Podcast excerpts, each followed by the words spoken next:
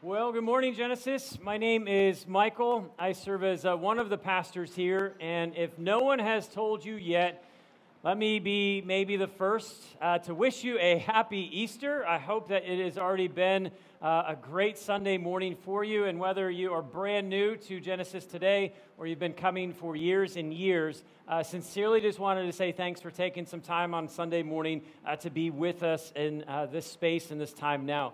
Uh, we've been thinking about Easter through the lens of a paradigm shift. Now, if you were just to go to the dictionary and look up paradigm shift, here's what you'd find. A paradigm shift is a fundamental change in approach or underlying assumptions. So, a fundamental change in approach or underlying assumptions. So, it's safe to say that no one likes a paradigm shift. No one is a fan of a paradigm shift because, after all, who wants to make a fundamental change to your current approach and or assumptions to how you go about living your life. Now, I'm not suggesting that paradigm shifts are bad or wrong. I'm just acknowledging that paradigm shifts can be hard. But I think here's the reality for all of us. Every once in a while, something so remarkable happens that you can't act as if it didn't happen.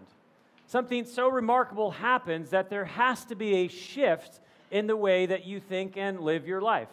For example, I'll give you a few examples of paradigm shifts that have taken place in my life. February 14th, 1998, she said yes. And that was a paradigm shift of I could no longer continue to live and to act as if I was a single individual because I was a married man now. Paradigm shift number two, July 14th, 2003, he showed up. And I could no longer act that it was just now the two of us uh, because there was now three. So a shift had to take place to our family. Now, probably the most significant paradigm shift that ever took place was in October 2012 when I lost my hair. And I had to give up on my dream that I would be Brad Pitt's maybe double in a movie my goal was I wanted to be Brad, and I just figured grow the hair out as long as I can. Maybe he'll call me one day and say, Michael, you and I are like twinsies. Let's maybe work together. So that was a significant paradigm shift. Uh, again, all of those are just examples, uh, certainly remarkable in their own way, but each of those paradigm shift that happened required that I make some sort of change and or shift in my life. But I'll never forget uh, a question that was asked me in my early 20s, uh, a question that really I was confronted with that led to what I could tell you honestly was a life altering paradigm shift. And this was the question that somebody asked me Is Jesus alive? Is Jesus alive? Now, this is the question for all people regardless of your background or upbringing, regardless of your spiritual interest or heritage, whether you're an atheist or an agnostic or maybe a skeptic, whether you've been in church your entire life, or maybe this is the very first time that you've been in church, this question is that significant really for one reason alone. If Jesus is alive, well, that paradigm shift alters all of human history because no one has ever conquered death and come back to life. But here's the thing if Jesus is dead and if Jesus is still dead, then there is no shift that is required for anyone. Why on earth would you alter your life and trust your eternity to somebody who is dead? If Jesus is dead, why on earth would any one of us listen to anything that he ever said or did? But if it did happen, if Jesus truly rose from the, from the grave, from the dead, three days after he was brutally murdered, well, gosh, that changes everything. A paradigm shift must take place because his victory over death not only had that never been done before and has not been done since, but it validates who he was, it validates all that he said and did. But the, the biggest thing is it affirms that he claimed to be God in flesh.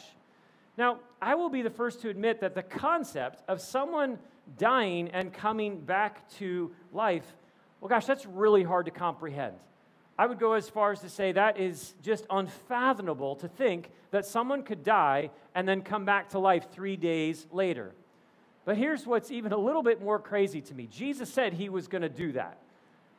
Over a dozen times, Jesus told the men and the women that were following him, This is what's going to happen to me. I'm going to die, but three days later, I'm going to come back to life. This is just one of those dozen plus instances where Jesus told the followers this. In Matthew 20, Jesus speaking here, Listen, he said, we're going up to Jerusalem, where the Son of Man will be betrayed to the leading priest and the teachers of religious law. They will sentence him to die.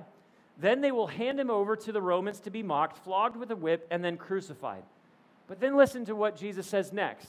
But on that third day, he will be raised from the dead.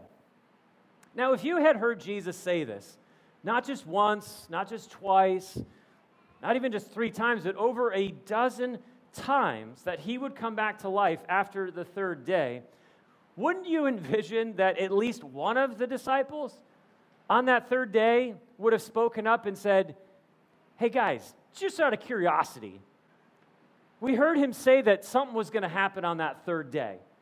Let's just, who knows what might happen? Let's just go to the grave and just see if this might come true. Well, not one of them did this because they could not comprehend a paradigm shift, such as a dead person coming back to life. And I think all of us can relate with that. Have you ever gone to a funeral and on your way to the funeral, you begin thinking to yourself, well, who knows? Who knows? Maybe this is going to be the day that our friend who died is going to wake up. We don't think like that because someone coming back to life is such a paradigm shift that we can't comprehend. But this is the beauty and the power of Easter, a paradigm shift for all of us. So, the question that we have to consider uh, before we take a look at the shift that can take place, that we have to have an answer for, is just this Is Jesus alive? That's the question I was confronted with almost 25 years ago. How would you answer that question for yourself? Is Jesus, is he alive? Now, for those of you who would say, Michael, it just seems so improbable that he actually is still alive. I just cannot wrap my mind around, or maybe you would just say, it's such a fanciful story that was made up 2,000 years ago just to help a lot of people who were sad and depressed that he died. They needed something to cling on to.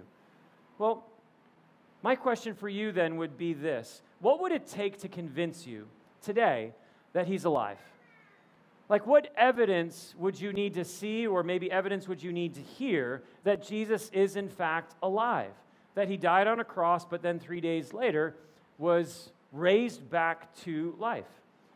Would an empty tomb convince you?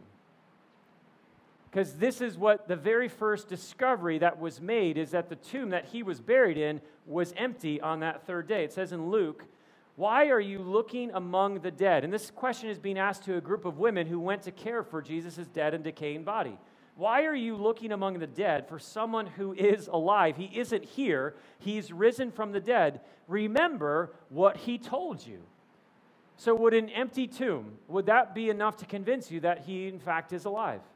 Or how about would multiple eyewitnesses to actually seeing and hearing, engaging and interacting with Jesus, would that be enough?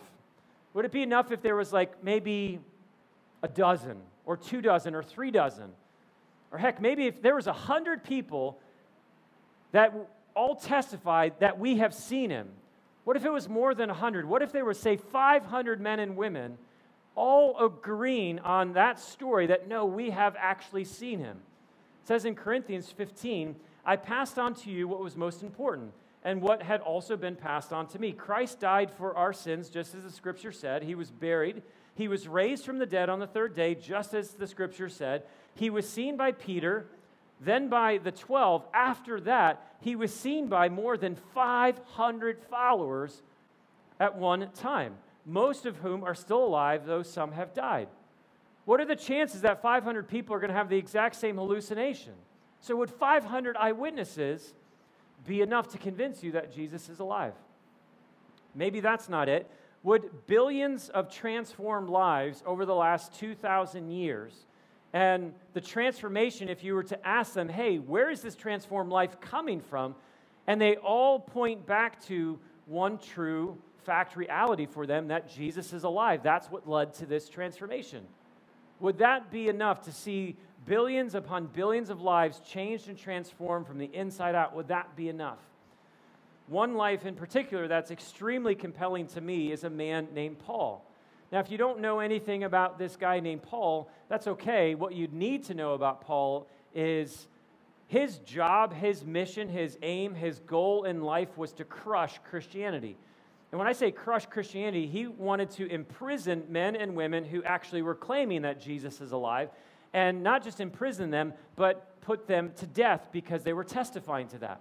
This is, in his own words, his story. I used to believe that I ought to do everything I could to oppose the very name of Jesus.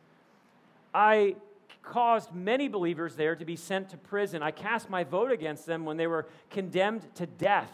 Many times I had them punished in the synagogues to get them to curse Jesus. I was so violently opposed to them that I even chased them down to foreign cities. So clearly, he has one aim. If you are going to claim that Jesus is alive, his job is to get you to curse Jesus. If you don't, then to kill you. But then something happened to this individual. Like, what would take for that guy to change story? Right? He goes on in his story. He says in verse 20, uh, Acts 26, he sees Jesus. He says, Who are you? I asked. And the Lord replied, I am Jesus, the one you are persecuting. Now get to your feet, for I have appeared to you to appoint you as my servant and witness. The same guy who's trying to kill off Christians, Jesus appears to him and he sees him and says, I want you to be my witness to what you've seen.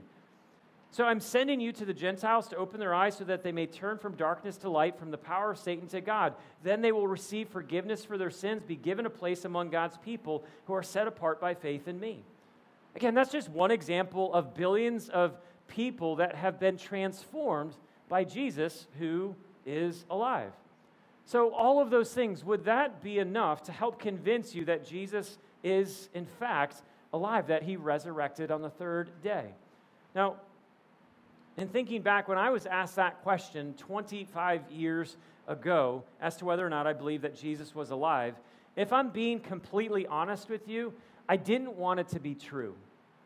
I didn't want Jesus to be alive because I knew that if he was, it would require a paradigm shift that would forever alter my life. I knew if Jesus were alive that I could no longer live my life as if the resurrection, resurrection somehow it just didn't matter because I knew this to be true. The resurrection changed everything, the resurrection would change me. Like if it really happened and he was still alive and still is alive, that would change human history. And I knew it would change my history. Now, to be equally honest with you, as much as I struggled with the shift I knew I would have to make, I knew the only hope for meaningful change in me, in my life. And when I say meaningful change, I wanted change in my life that would be meaningful and would last. I didn't like the pride and the ego. I didn't like the selfishness and the self centeredness. I didn't like the anger and the bitterness that I had. And as much as I tried to mask all of that on the outside, I knew on the inside there was just things that I wanted to be different, but I couldn't make them be different on my own. And when I just looked around the world that I lived in, I don't think anyone here would disagree that the world is pretty broken. There's darkness and there's evil and there's just so much greed and hatred and violence, so much selfishness and self centeredness.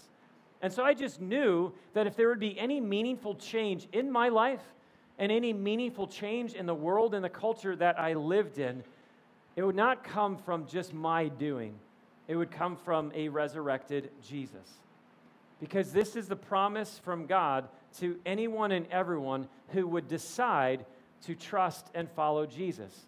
The promise is new life. The promise from God to anyone, anyone who would look to Jesus and declare, I believe he's alive, is new life. It says this in Corinthians everyone who belongs to Christ will be given new life. I love the language there. Everyone. Not just some, but everyone who belongs to Christ will be given new life. So whether you're religious or irreligious, you'll be given new life. Whether you're a skeptic or an atheist or agnostic or indifferent, you'll be given new life.